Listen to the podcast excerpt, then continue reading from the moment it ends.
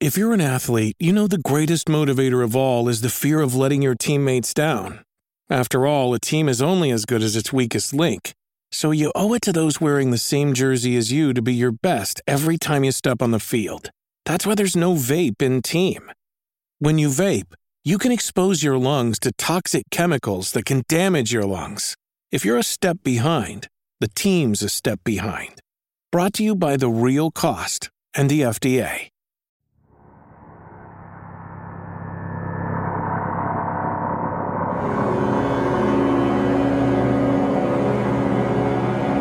Welcome to the Explorminate Podcast.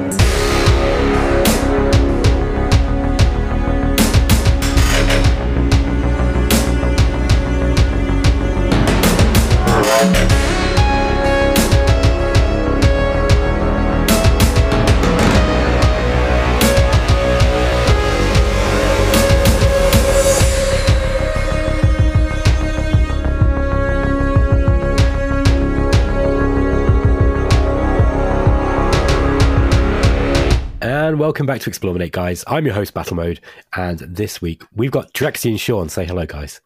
Hello, guys. Hi, everyone. And Rob is not here. Unfortunately, he's uh, he's busy with the family, so we are going to be doing a Commonwealth episode. And I think this week we're just going to take a look again at sort of 2022 and and look forward a little bit to 2023 and just chat about some games that we were enjoying playing and the things that we're looking forwards to. What do you say about that? Yeah, that Yeah, sounds good. Sounds good. I think it's a good idea because um, rather than kind of pick a specific topic, I think people seem to like these conversational format ones, and I, I like doing these because it just allows us to to sort of chat. Uh, just a little bit of a heads up: I am sick, like you wouldn't believe. I'm actually currently signed off work. I'm not allowed to go back to work because I've got COVID, um, and it's one of these weird fucking variants where it doesn't, it hasn't really affected my voice too badly this time. Um, but if I sound a bit weird, that's why I'm struggling to speak. So. I'm going to hope Dr- Drexy and Shaun are going to do some of the talking for me tonight and not let me ramble on. Nah, we, we, we're going to put it all on you. Yeah, well, Rob fired me. I'm not even supposed to be here. it's because you don't even play 4X games, mate.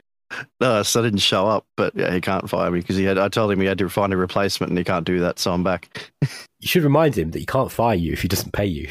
so, That's a good point. oh dear. I, because you're here, Shaun, and we also need to have a look at some tactics games. I think, and I know that all of all three of us like to play tactics games. And I'm going to uh, I'm going to throw in a curveball at the end as well. If we start talking about tactics, I'm going to try to get you guys to look at something that I've been playing and see what you think of it. Um, but yeah, do you ha- do you have anything specifically that you want to talk about about 2022? Any games that you've been playing that you've really liked, so that we can kind of have a little bit of a focus in on them? See, I didn't actually play much that released in 2022. I've just been like super busy all year, and I've had very limited time. So I'm finding myself going back to more comfortable titles that I'm already familiar with. I think. Well, there was Total War Warhammer 3. That was the big one I think that I've I've really enjoyed this year. And I also played Ixion, that city builder, and I've I've really enjoyed that. That's from the guys that made Warhammer 40k Mechanicus.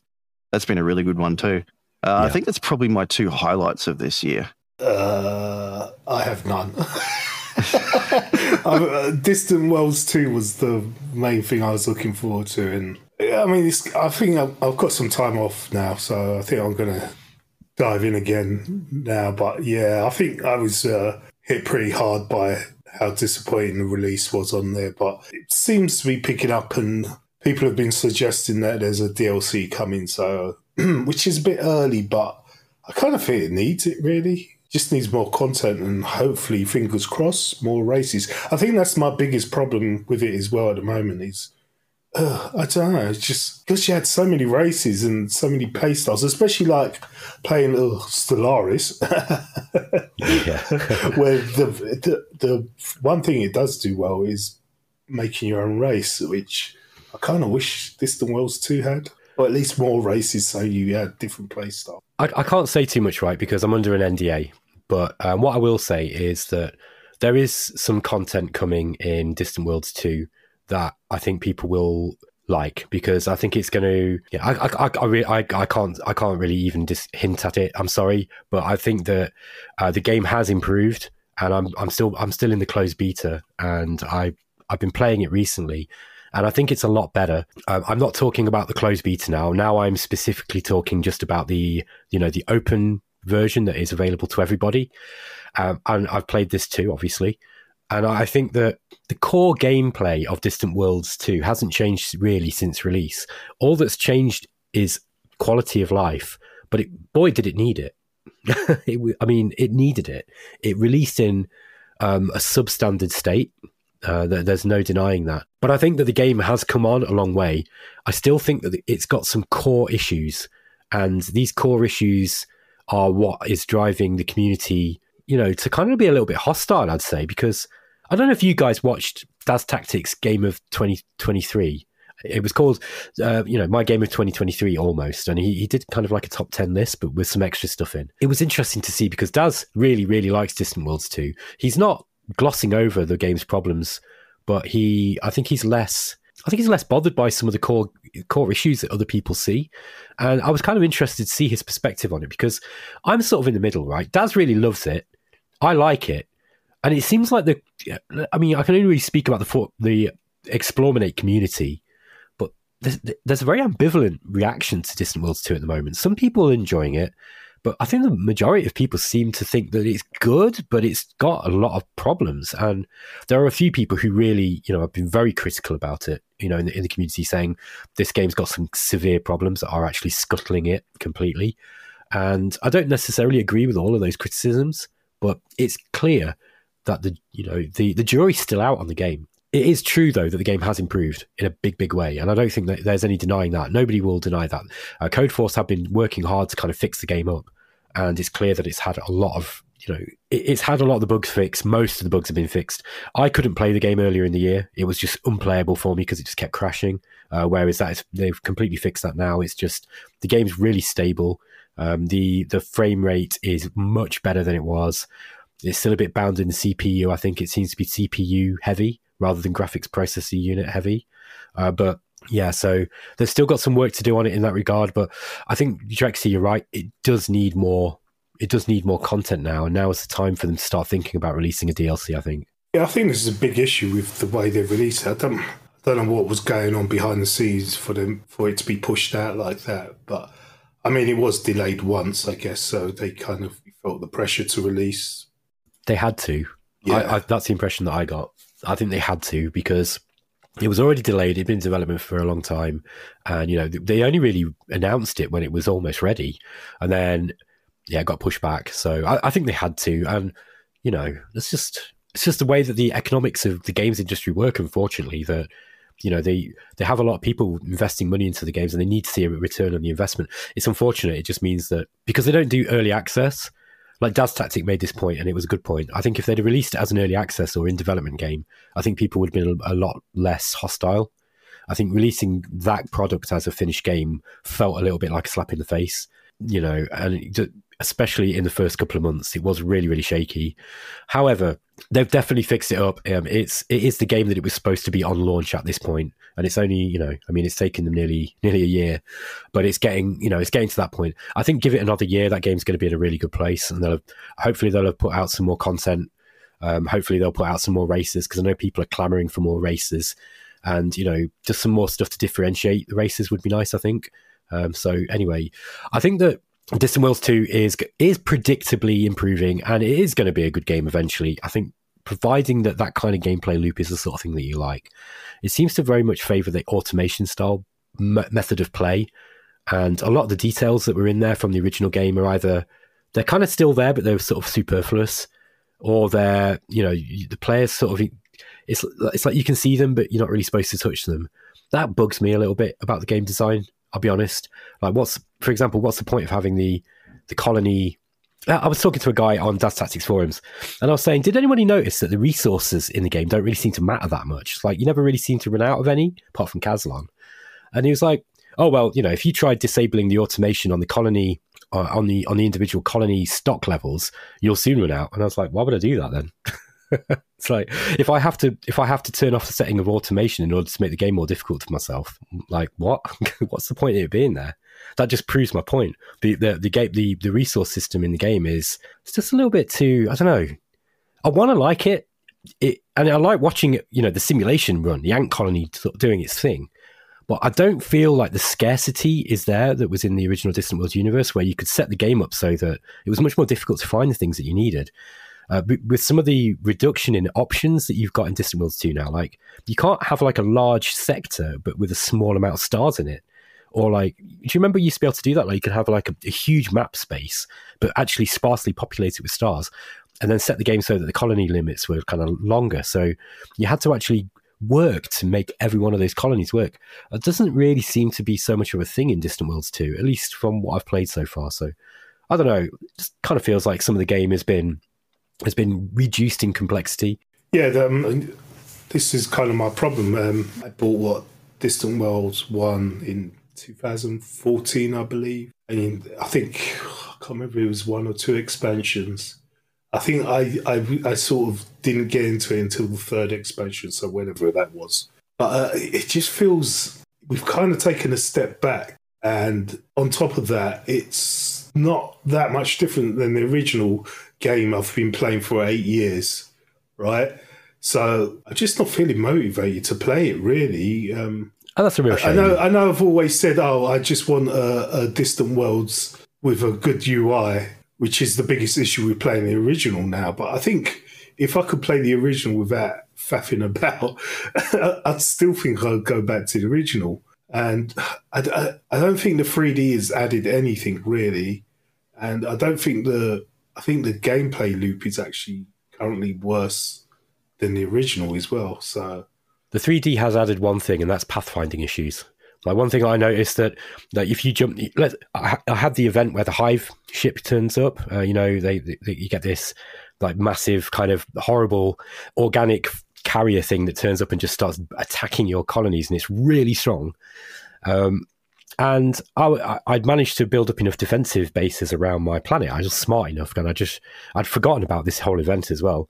And I was like, oh God, I've only got one fleet. It was this new fleet of fancy ships I'd spent ages designing. So I was like, right, I don't really want to lose these guys, but I'm going to lose my home world if I don't do this.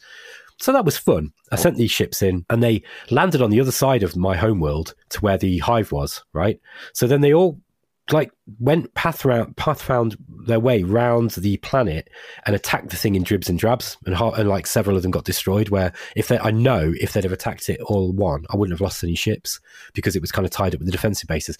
So it's a little, it's little things like that. I know it sounds like a small gripe, but that actually the pathfinding problems in the game really det- are detrimental to one of the game's core features that is way better than Distant Worlds universe, and that is the combat in the game. Like the combat in Distant Worlds 2 is undeniably better. And anybody who says it's not, I'm really, I'm just not agreeing with you on that because I just think that the dis- the combat in Distant Worlds One universe was janky, really, really janky. It was really bizarre the way that it worked, and it there was like most of the best mods for Distant Worlds universe seem to do things to kind of make combat better, like Bacon mod and all that kind of stuff. So I think this I, I like Distant Worlds 2's combat. The thing is, you have to micromanage the your ships quite carefully if you want to get the best out of them. And not everyone's into that. Whereas I don't mind. I'm, I'm quite happy to sort of play it like an RTS and pause it and you know give the ships individual orders. But I think a lot of people don't really like doing that. And the and the general design of the game doesn't really push you in that way to play in that way because it doesn't give you some of the tools that you need. You know, like queuing manual orders up. Well, I mean, one of the main things I used to do, even in uh, Distant Worlds Universe, is sort of pick a staging point for my fleets so they come in at the right place and together. So you don't have the you don't have the problem where you if you just walk to the planet and you're coming from behind it then yeah that would happen. So what i always do is sort of warp them just outside the system get together then send them in so i can actually hit the target correctly from the right angles and stuff. Right. And there's a command to do that now as well. So there's you know you got a command. So i can't remember if this is in the original game or not but it's basically form up and then attack. Okay. The problem is that the what that what will happen is when you when you try to attack uh, an enemy fleet, it picks the central. I think it pick the game picks the central point around where the fleet is, and then there's a there's a there is a modifier based on your hyperdrive type, which will determine how far out you will actually end up jumping to. So look, I'm willing to accept that if that's a tactical thing that we need, I'm, I'm just not doing right. You know, like I was dumb because I made them attack this fleet and they just jumped in and kind of got picked off in dribs and drabs. That was my bad tactics. There, that's fine. I'm, I'm happy to to get better at the game. Yeah, um, I, I just think that there are. Uh, it's not just an issue with the way that they jump. You know, where they a- arrive and move in. It's kind of the way that the ships pathfind around each other when they're when they're kind of fighting. Um, yeah, it's just sometimes they don't really what you want them to do is to be turning and doing broadsides and that kind of thing. And sometimes they'll just kind of fly up and then just turn around slowly. You know, it's just I don't know. It's it's not great, it, but it's not it's not that bad either. It's definitely better than Distant Worlds Universe still because that was a mess. Uh, the combat in that game, and it's one of the things that I really wanted to like about Distant Worlds Universe, but just found really hard to. Right, well, seeing we've Rabbit on for so long, Shaun, 2020, 2022, what did you uh, play and enjoy the most? I was just thinking when we were talking about the Daz 2022 games thing, I kind of liked how he went off and did games I enjoyed in 2022 instead of like the games that launched in 2022 because it, it opens it up more to Yes. just whatever you were playing that was fun. And I was like, I like that mostly because I've played Bugger All this year that launched in 2022. And I feel hypocritical doing this because I, when we were talking about get 20, the game of 2022 in the Explorminate uh, Discord chat, I was kind of saying, no, I think we need to stick, you know, completely just to games that were released this year. The problem is that there weren't that many games that were re- released in a good state. So we really limited what we could pick from. I don't think we've even picked one yet, have we? No, still going back and forth. I think I voted Bannerlord just for a laugh, but um, I think at this moment the front runner is Total War Warhammer 3. You see, okay, right. Here's my problem with that choice. Total War Warhammer 3 on its own, without Immortal Empires, you know, which is all the other game DLC added, including the the past two games, isn't actually that good. I wouldn't pick that as a game of, a game of the year. I think that the state, especially the state it released in, it's definitely it's picked up. But the Realm of Chaos game, you'll play it a few times, and then you start getting pissed off with it. It's not that great. I think I thought it was better than some of the people did, but I don't think I played it as much as some of the people who were really complaining. And now I've played it a bit more. Yeah, I, I see the the problems with that campaign. is you can play it a few times through, but it's really not a sandbox thing, which is what people want in you know in Warhammer three, uh, in Total War Warhammer. Uh, Nathan from Great Book of Grudges has talked about this a lot. Oh, I'd go and watch his videos if you want to see really good analysis of why that game, you know, that campaign just didn't hit the mark for most people. You know, obviously people like Legends of Total War as well. But um, however, if we're talking about Immortal Empires, that is a very good game, and it's the best Total War game in my opinion. I, I know there's going to be people who like the historical games who are always going to be, oh, but Medieval 2's the best one. Yeah, I don't care about that. I don't agree. I, I think Warhammer 3 to, with Immortal Empires is the best Total War game. It's just the most interesting one of the lot. It's just got the most options, so many different factions, so many different legendary lords. Rob was talking about this. You know, he, he he's not even played it a huge amount, but even he sees, like he said, that he's blown away by you know like the, the amount of options that you get. And I've played it enough now to be able to say that Immortal Empires is really, really good. They've they've really thought about it carefully. Uh, they've started polishing it up. So if we're going to accept a game that is essentially ten years of development and had two previous games going into it, then yeah, I guess is it a 2023 release? I guess technically. Same with Bannerlord. I mean, Bannerlord's been out for like two, three years now. So Oh, that's right. It was in early access. Yeah, I forgot about that. It's just weird, isn't it? Because early access really throws these kind of like game of the year things out because it's like, do we include early access games?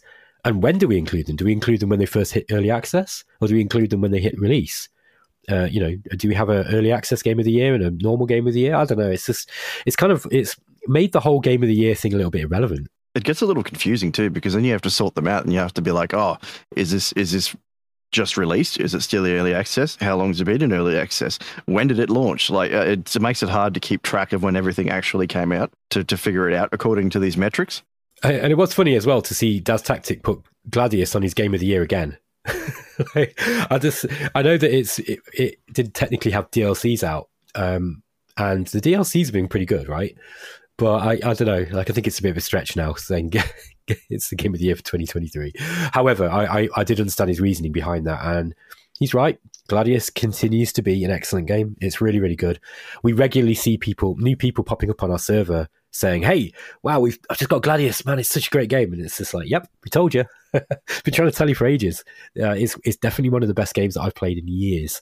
And uh, it just goes from strength to strength as well. I've had a little bit of time to play with the Adeptus, uh, Adeptus Sororitas, Sisters of Battle, whatever they're called, female space marines. And uh, yeah, it's good. it's another fun DLC. Uh, I, I don't know how different it is to some of the others. I, I haven't really played it deeply enough yet to be able to tell how, like, what its quirk is. Because all of the other DLC factions all seem quite different. I've not quite figured that one yet. I don't know, Shaun, if you've had a look at it yet. Uh, I've played a little of it. I was playing through a game with my brother actually, and ah, damn, I can't remember what their mechanic was now. It's I don't know. They sort of feel like people were saying they play really similar to the Space Marines, and I don't think that's quite right. But it sort of feels like somewhere between the Space Marines and the Astra Militarum. Uh, they're not they're not as tanky and tough as Space Marines, but they're not as they don't rely on numbers as much as the Astra Militarum. And I've only played a few hours, a couple of hours, I think, with them so far. But I also played uh, them on Battle Sector to get an idea of what their kit was about because I haven't really, I've never really had anything to do with the tabletop, so I don't really know much about what they actually have. But I don't know. I, I think they're still, it, they do enough different to stand on their own, but they are in a lot of ways somewhat similar to existing factions. I think.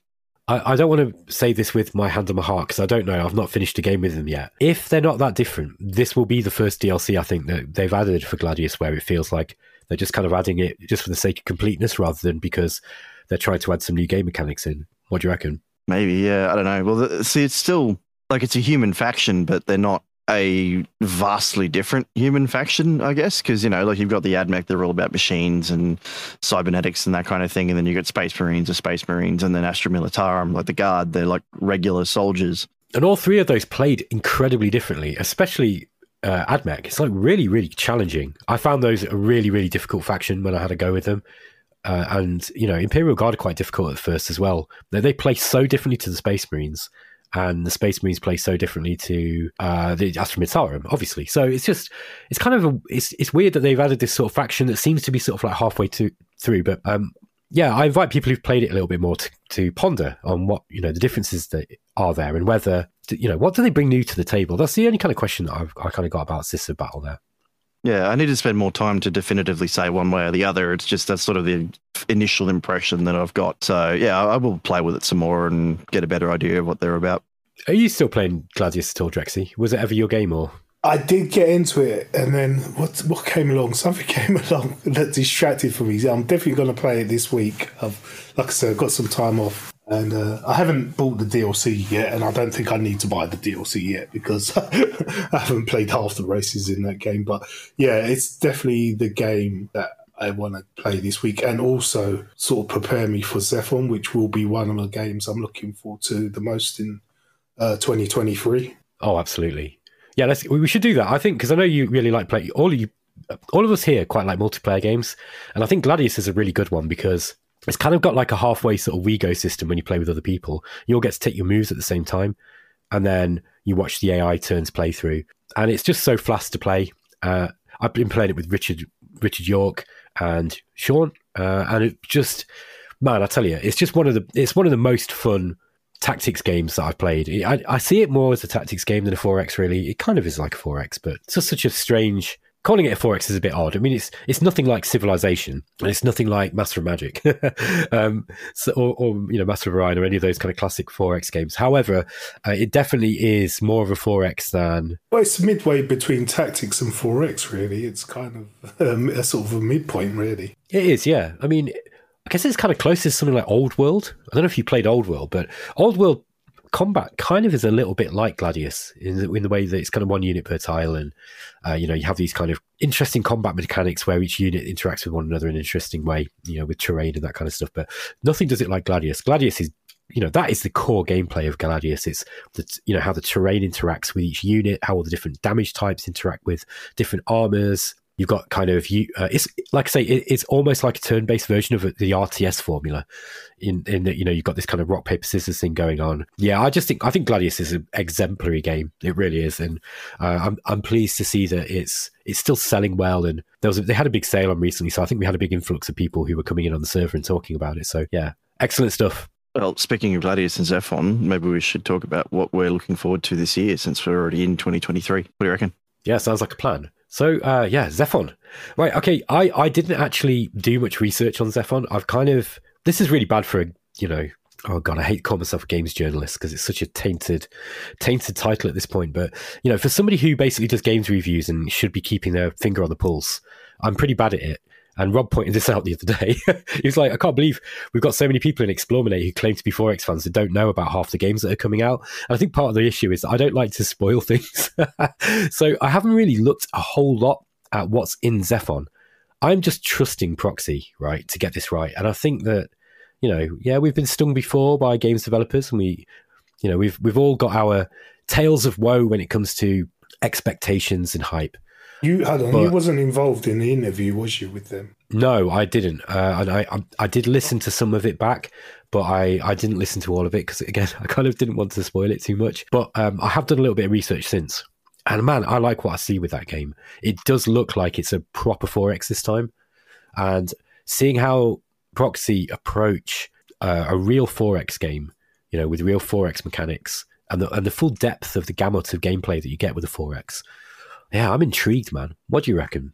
I think it's probably my top game for I'm looking forward to for 2023. And saying that, there's so many good games coming as long as they come out in 2020. Yeah, there's just so many good games coming, but I think Zephon is going to be the top of my list. That's kind of why I want to get into Gladius. I want to I want to actually give that a good run before it comes out. So Well, Gladius is always going to be there, and it's like what as we were sort of hinting at before. You don't need any of the DLC to, to for Gladius to be good, so you can just add bits and pieces as you want to kind of experience more stuff. But Gladius will always be a good game, even if Zephon's a complete flop. It's going to be a great game, and I I actually think that this is going to be a game that we might be able to get Shaun into as well um, on the 4X side of things because it will be close. I I expect that it will be familiar enough with Gladius that somebody who enjoyed that game will probably be able to transition into playing, you know, a slightly more strategic oriented game. Let's say, you know, uh, you know, the sort of grand strategy side of things, which I, I believe that Zephon is trying to kind of come from come at more than just a pure tactics game. You know, with with sort of 4X elements. So I think like I, I I'm interested to see how Shaun would take to this one because I do think this is going to be a game where he, he might feel some familiarity.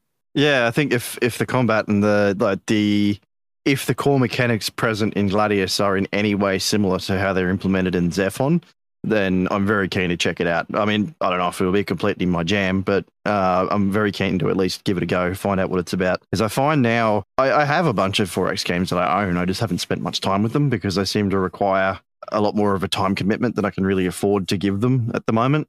So if I don't know, if I think if the gameplay is tight like with Gladius and it's something that really sucks me in, then yeah, I would definitely be keen to spend some time with it and get to know it. Uh, I'll just go through a couple games really I've got on my wish list. I'm looking on Steam. Um, I mean, a bunch of Hooded Horse games like Xenonauts 2, Falling Frontier. Uh, what was the other one? Oh, yeah, Fragile Existence. Those three, uh, again, all games I'm really looking forward to. One that's coming pretty soon, I believe. I can't remember when Rob said, but the new Spellforce game, which is a game I'm kind of always been interested in.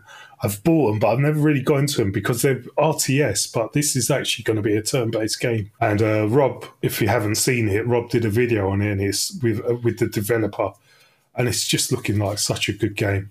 So yeah, that it's kind of like a, it's got a bit of Master Magic to it, and maybe a lot of new stuff in there. So that's definitely one that's coming hopefully soon uh, that I'm looking forward to. What else have I got on my wish list? Uh, For the King 2, of course, which none of you guys have played. The original, uh, you really Hang on, I played the oh, first have you? Oh, right. I Yeah. thought none of you played that. What did you think of it? Yeah, it was all right. I didn't spend a lot of time with it, but I think I think it's one of those games that's more fun with friends because three of you can play each play a different character. So that's a that's really fun as well. And of course, you're all playing different classes. So yeah, it's it's a nice little uh, good game to play teamworks. Uh, I'd like to know what you think of Field of Glory, uh, Glory Kingdoms because I did buy the previous one, which I forgot the name of, but I never really got into it. Empires. Right. What's going to be different about Kingdoms if you know? Uh, I don't know a whole lot about the different game mechanics. However, Field of Glory kingdoms will be set in the medieval era, whereas empires was set in the uh, cl- you know the classic, oh, sorry, the ancient era. So instead of Romans and Gauls, you're going to be playing with, I guess, you know, French versus the English, that kind of stuff. It's uh, I think that Field of Glory Empires was one of the best grand strategy games I'd ever played. It was very much a revolutionary game with regards to certain kinds of game mechanics that it brought in. So I'll give you just one example, so that you know, just to just to give you a teaser of why this was a, was such a good game. In your provinces that you that you hold on to, right, you get resources from them, but there's not like a set number of building types that you could construct you know like assets that you could construct in your in your uh, in your regions. Uh, you didn't have like a list that you could just pick from that were unlocked with technology. The way that it worked was that it was randomized and it kind of represented certain opportunities coming up that you could kind of capitalize on. So you got like a you got like a random handful of buildings that you could choose from that you could actually put into your you know into each territory that you took and if you didn't like the ones you got you could spend a few turns and then kind of re-roll it obviously you didn't want to do that too much because while you're not producing anything, you know, you're sort of losing out. And it was so addictive because obviously, you know, there's a bit of a thing with random rewards. So when you when you when you pick uh let's say, I don't know, you you you have a territory that produces a certain kind of uh, I don't know. I can't remember what it was. Something like wine, and then you might have had the opportunity the next turn in one of the other territories to be able to to produce something that actually increased your wine output or increased the ability for you to make money from that. Uh, you know, like a modifier building it became so fun, like trying to work out what to build. Like I've never been interested really in placing buildings down in games. Like after Master of Orion 2, just just like God, I'm sick of this. But that was really really good fun. That was like part, a core part of the gameplay. Uh, the other thing was, despite the whole confusing about people thinking that you needed Field of Glory uh, 2 to play it with, the actual combat system in the game is really good. It's simple. It's quite simplistic in the way that it presents itself, but uh, you really had to think carefully about your army composition and the terrain that you were fighting in because that was critical. And so, yeah, just taking the whole Field of Glory 2 integration out of it, the the combat system in that game was also really really good. Like it was very thematic. You could hold a mountain pass with just a small number of troops against vastly vastly superior armies for ages if they didn't attack you with the right stuff right?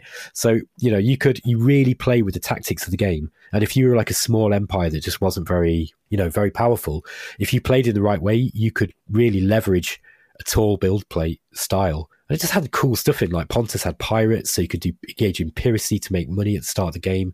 just it, it, was just a fantastic, fantastic game that was just so revolutionary, and I just feel like the community kind of missed it somehow. I think Daz was discussing this, and he was saying because the whole uh, being able to integrate the battles with the the normal Field of Glory two game, it confused a lot of players, and people thought they had to actually have both games to enjoy the game which obviously, from what you're saying, isn't the case. No, it, it, they confuse. Like, look, Slitherine, to their credit, made it quite clear you do not need Field of Glory to play this.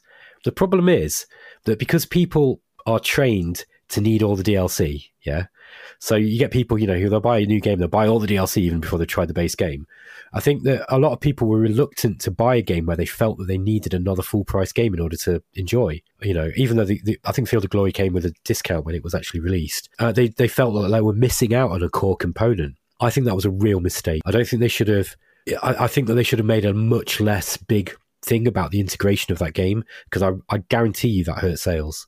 And I think that if they hadn't, people, you know, like the actual, like I say, the, the core game combat in in the Ageod games is pretty good anyway, but particularly in Field of Glory Empires, it was really, really good for, you know, just for a, a hands off kind of, you know, initiate combat, watch it go, kind of like Dominions. It's really good. It just works really well.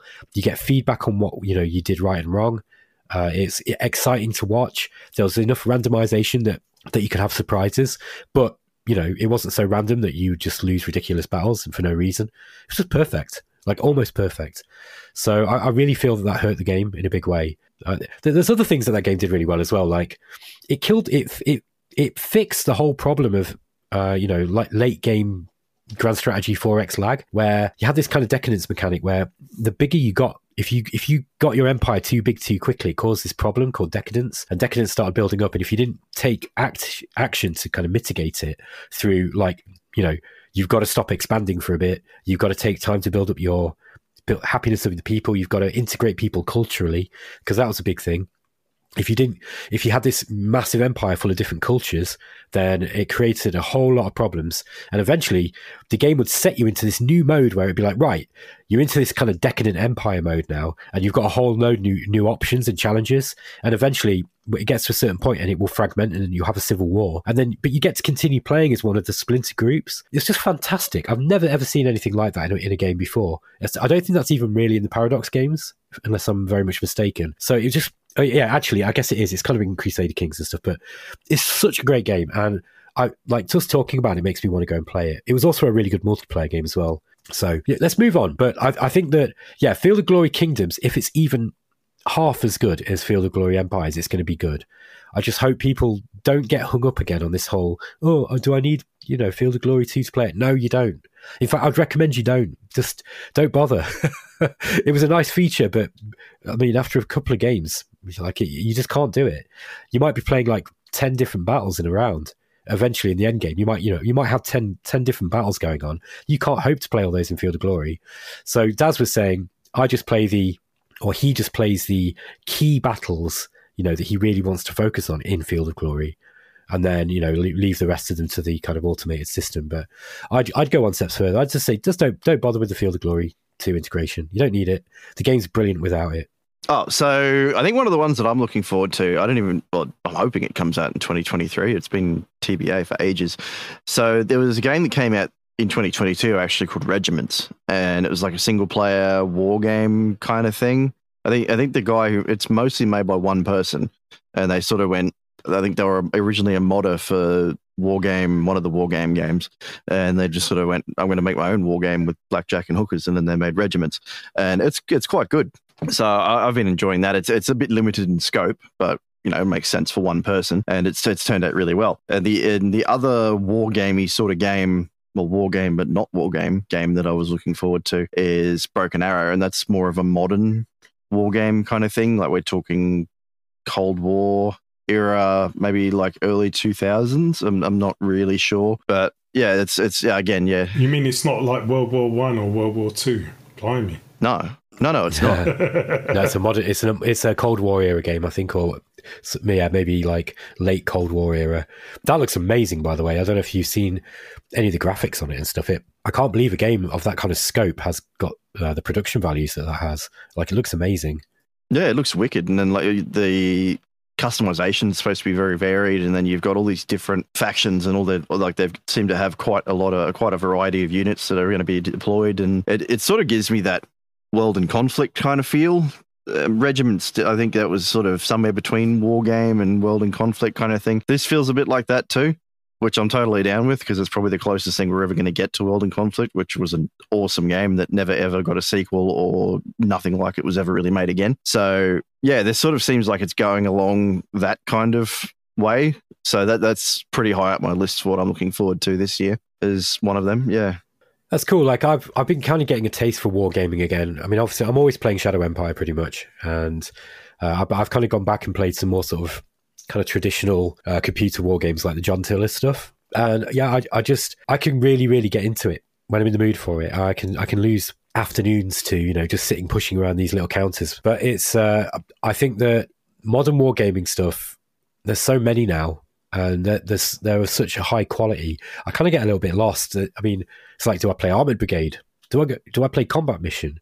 shall I go and play War in the East again? You know, it's like there's so many, and I, I just kind of they're all such a time investment as well. I think a lot of those games are games where you'll get a core group of people who only play that game. Do you know what I mean? And a lot of them are like ex-military people as well. They take them dead seriously. So the community is usually really cool.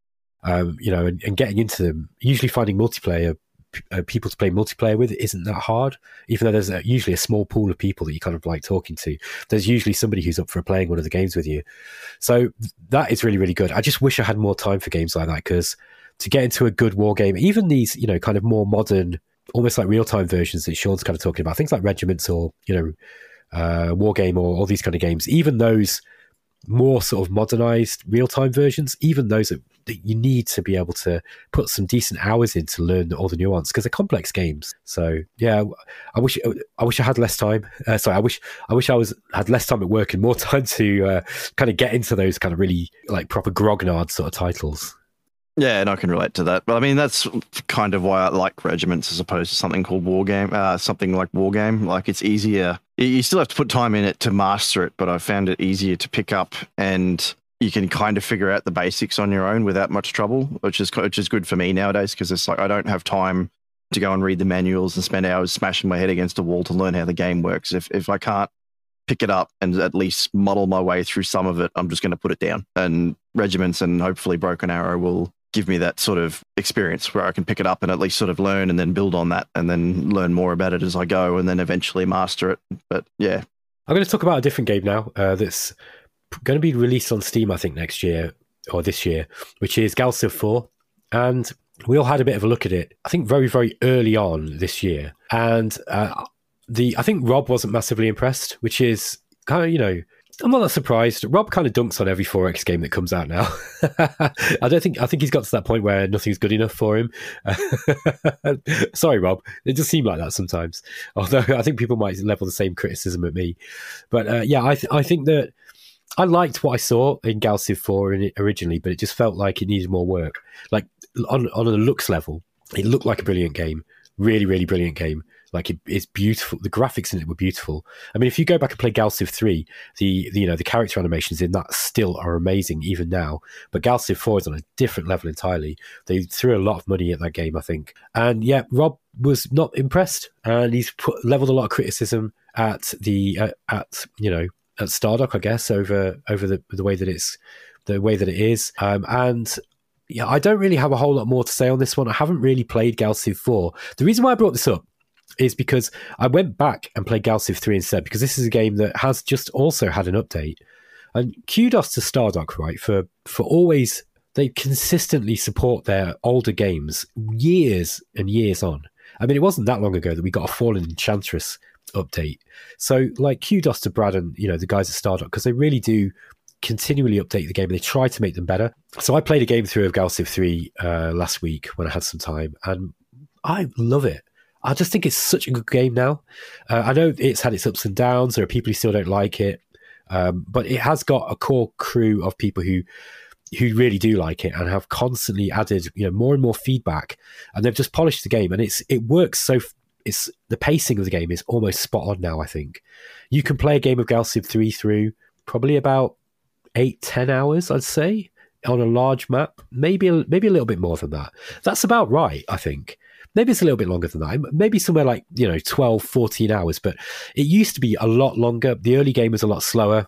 I feel that they, they they've added a lot of things to the game now where ships move loads faster, so you can move them much quicker. You don't need to micro so much stuff. Uh, what else is improved about it? There's just a lot of features in the game now, and I just feel like it's really all come together to the point where the game's actually starting to feel quite tight. And that wasn't that's not something I would have said about Gal Civ ever. Uh, so I think, regardless of what's going on with with Gal Civ 4, and I know that they are working to improve uh, Gal Civ 4 because Brad put out, uh, you know, a, blog post saying that he wants to change things like the combat in the game. But I really do feel that um, if Gal Civ 4 is anything like Gal Civ 3, it's going to be a little bit of a weird one for a few years, and then they'll gradually pull it to the point where it's just a really solid game. So, any of you who played Gal Civ 4 and you were impressed, or you know, you're kind of waiting for it to kind of get to a better state, I urge you go back and play Gal Civ 3 now because it's such a great game. It's really, really good. Just keep away from all the bloody anthropomorphic characters, isn't it? Like the squirrels and that. I, I, see why DasTactic hates those now. I do as well. have to turn them off every single game. You know, all the stuff from Star Control. But uh, other than that, I think I, I actually like all the races in the game. I think they interact with them in, with each other in an interesting way. They play quite differently. Yeah, I, I get, get, there's a lot to like in Gal Civ 3, and I just wanted to show some love for that particular game because I think that one they've really got it right now. I mean, I played a bunch of Gal Civ 4 as well, and disclaimer: I've never really been a fan of uh, Gal Civ games, to be honest. But I think one, they, I mean, they did some interesting stuff, stuff like uh, the minor planets, where they're basically just feeding your major planets, and you don't have to worry about microing all these planets.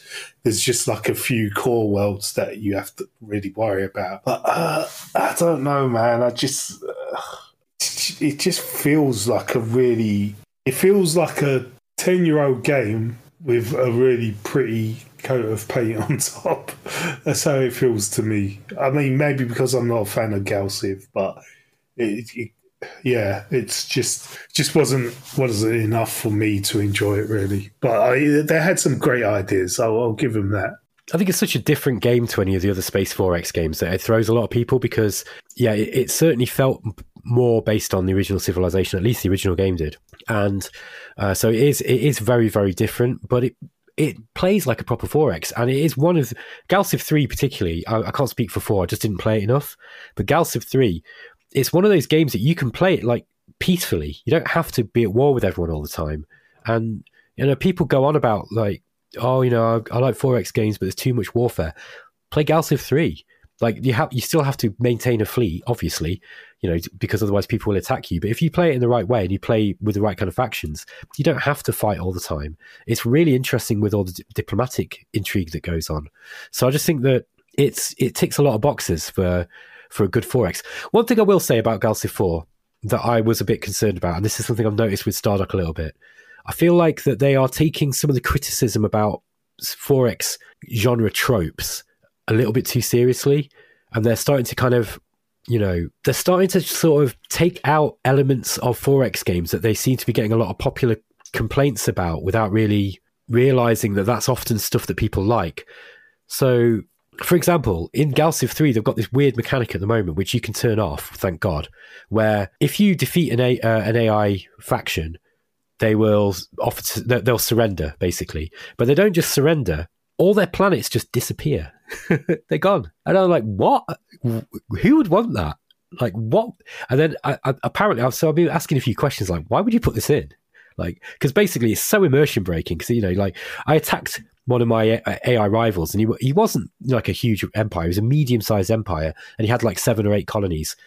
I took one colony off him, and then the next turn he surrendered, and all of uh, seven other or six of his seven planets disappeared, and he handed one of them over to the Drengin. And I was like, "What? What? So I don't even get those planets?" Like that, and I, I thought about it. Like, why would you do that? And then I think partly the reason is because one, it might be a way to stop the AI factions swallowing one another up too easily. I still think that's a terrible idea. The other thing that I thought that it might be which some other people seem to agree that it might be, is that it might be a way to stop the end game, you know, the so-called end game grind of having grind of having to chase down every last planet and you know defeat every last person. And this is what I'm talking about. I like that, right? I don't want people to take that out of 4X games. Like I like to be able to have the choice, you know, whether when to end my game. So if I if I want to chase down every damn last ship and every damn last planet, I want to do that. If I want to go into my game in autistic detail, that's my right. Yeah. But what I don't want is a game going, ah, you, you know, game over. And then just, so I built this massive fleet that took me ages. I was re- like, spent ages designing all the ships, trying to make them look cool, you know, which is something nice you can do in Galciv 3. I built all this fleet, all these invasion forces, and then one one planet went down. And I was just like, great, okay, I've got one planet. Now, you know, they'll fight back and I'm going to have to take the other planets. Nope, they just gave up and all the planets just disappeared in a puff of smoke. Like, what the hell is that? Sounds like that a self destruct button or something. That's that's wild. it's just bizarre and immersion breaking. And but you can look in in uh, Stardock's defense, you can turn it off, and there's an option so that if they surrender, they give the planets to one of their friends. But it's inconsistent because I had it where what's the uh, uh, blue space woman called? The Altarians, right? Sorry, blue space woman. She's the one that kind of looks like hu- she's a human character, looking character with blue skin. She kind of came to me and said, "Oh, you've been nice to us, but we've been defeated, so I'm going to give you all our stuff." And then all her planets, like all 12 of them or whatever, disappeared in a puff of smoke, leaving nothing behind. And she didn't give me anything either. And I was like, okay, like thanks for the love letter, but you could have at least given me a present with it. No, it was just so I don't know if there's they've got bugs or whether you know this latest version just needs a bit of balancing work or whatever. But yeah, there's obviously still work to be done. However, you uh, just to make it quite clear, you can turn this off you can make it so the AI just fights the last man, and that's that's how I'll always be playing this game. But I, I brought this point up because I think it's an example of some of the weirder decisions that they've made in Galciv 4. I feel like in trying to please a fan base that are increasingly getting lazy, in my opinion, like it feels like they're kind of going, oh, you know, having to finish my map is too hard. I don't want to do that anymore. I want the I want the game to end when you know blah blah blah. And it's just like maybe you're playing the wrong genre. That's my opinion. It's like like 4X games are kind of war games in a sense. They have a strong war element to them, and I think that any any mechanic that's that takes away that that strong like you know that main point of the game which is to kind of conquer other civilizations if anything that kind of bypasses that it just seems to be a counterproductive thing. But i'll let you all argue over that and i know that my views on this are not always that popular. So you know i know a lot of people really don't like warfare in 4x games and that's fair enough. To me that's like playing a war game and and not liking war but there you go.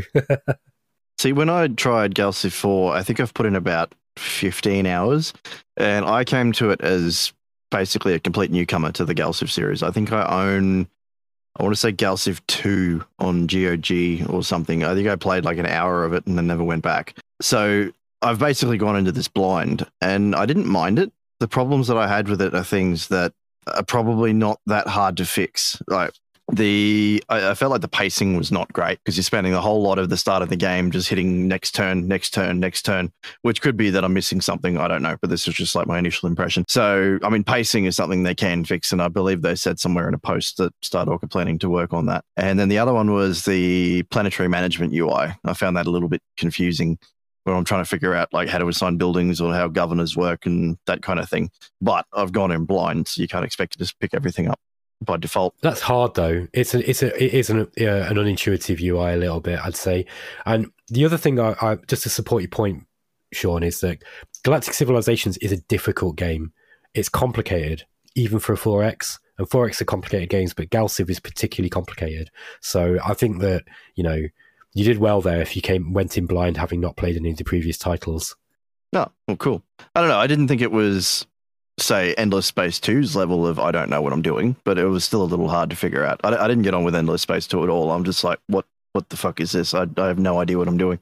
Yeah, me too. I just I don't like that game really. Yeah, so it wasn't that bad, but it was like I'm sort of just having to muddle around a bit and be like, oh, what happens if I click this? And then you just kind of muddle through it. So yeah, apart from that, I thought it was all right. Like the combat was pretty cool. I like the modular ship designs. You can change out all the gear on it, and like once I got about I want to say 50 turns or so in, it started picking up and actually getting somewhere, and then I was kind of into it. But yeah, no, overall, I, I thought I had a pretty decent first impression of it. So I'm, um, you know, if they're still committed to working on it, I'm probably just going to leave it for a while longer because I want to see what they can do. Like we know that Stardock have a history of supporting their games for a long time, and they'll come out with like some epic update in a year or something like that. So I think when they do that and it's a big deal, I'll probably come back and have another look. Well, I think the big thing for that will be when it comes to Steam. I think the game needs to be in a good place when it comes to Steam because that will be the the litmus test of whether it you know whether it works or not. So yeah, uh, I want to ask you guys: Have you got Interstellar Space Genesis as a game? I own it. I don't think I've ever played it, but I own it, and I think I own one of the DLCs for some reason.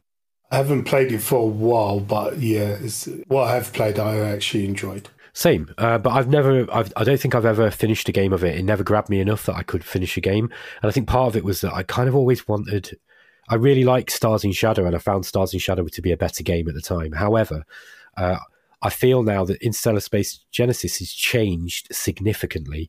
The polish of the game is so much better, and I mean the polish of the game mechanics, not the, you know not the surface level. And I keep hearing people tell me you've got to play Interstellar Space Genesis now. It's a really, really you know, it's the definitive Master of Orion 2 successor, all this kind of stuff. Maybe we could get Robin on this as well. And we could perhaps play that for a month and then come back and see how we feel about it.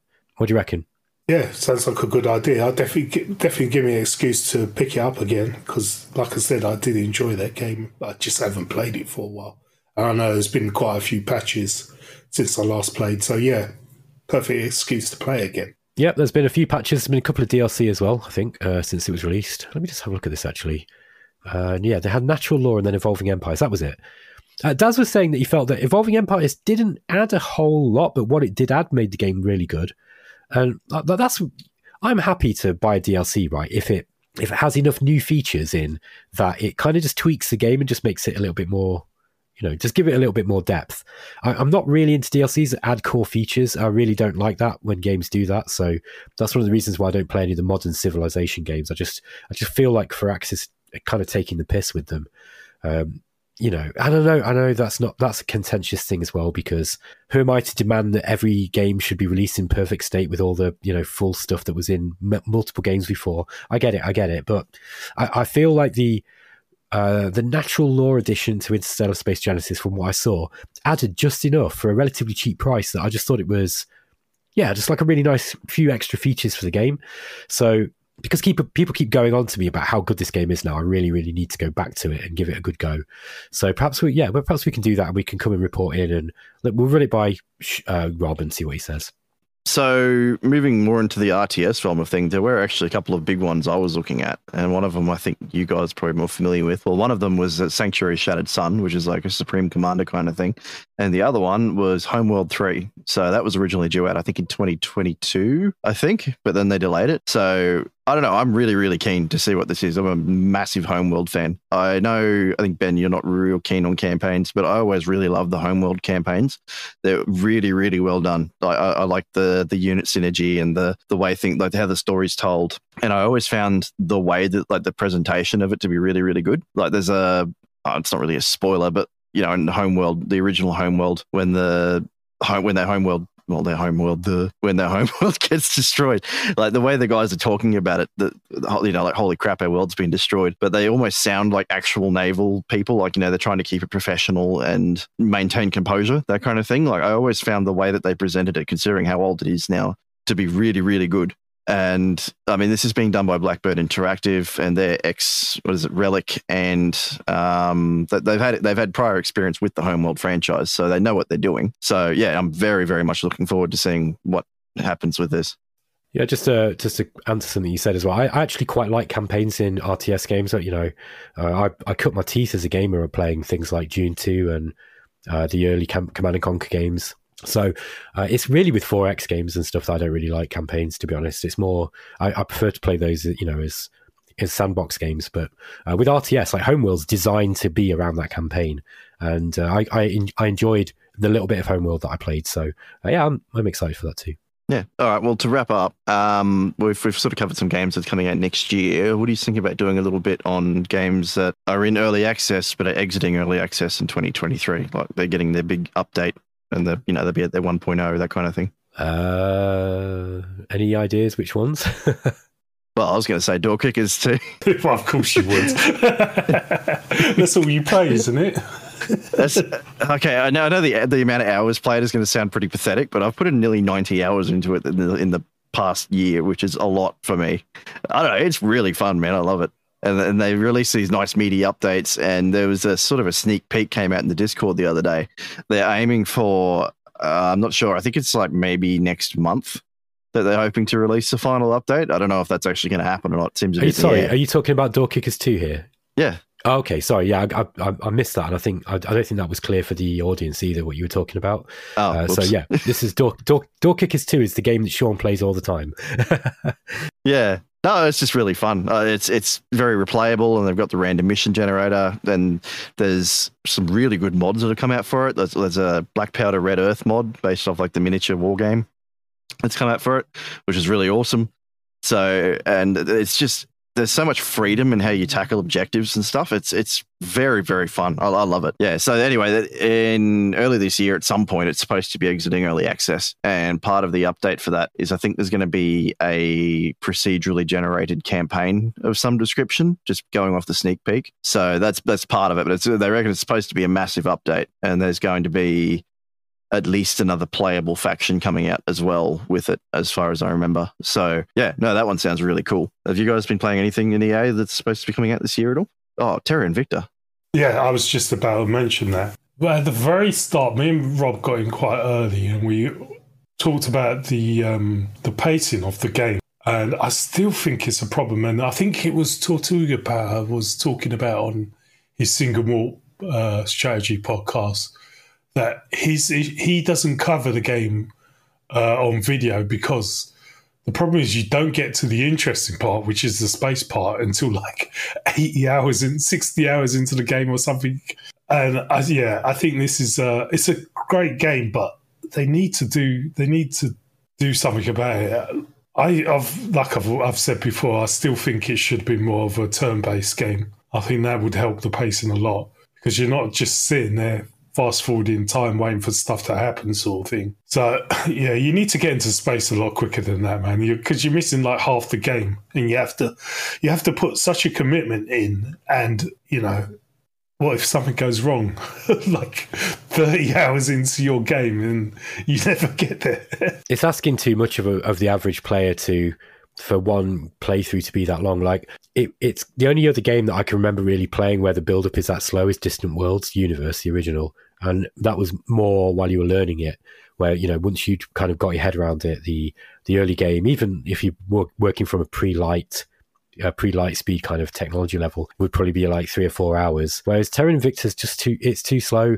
Like I've thought about this one quite a lot, and I wondered why it is that I'm not going back to it. And I think the main reason is because the it's so obscure what you're supposed to be doing unless you watch loads and loads of tutorials.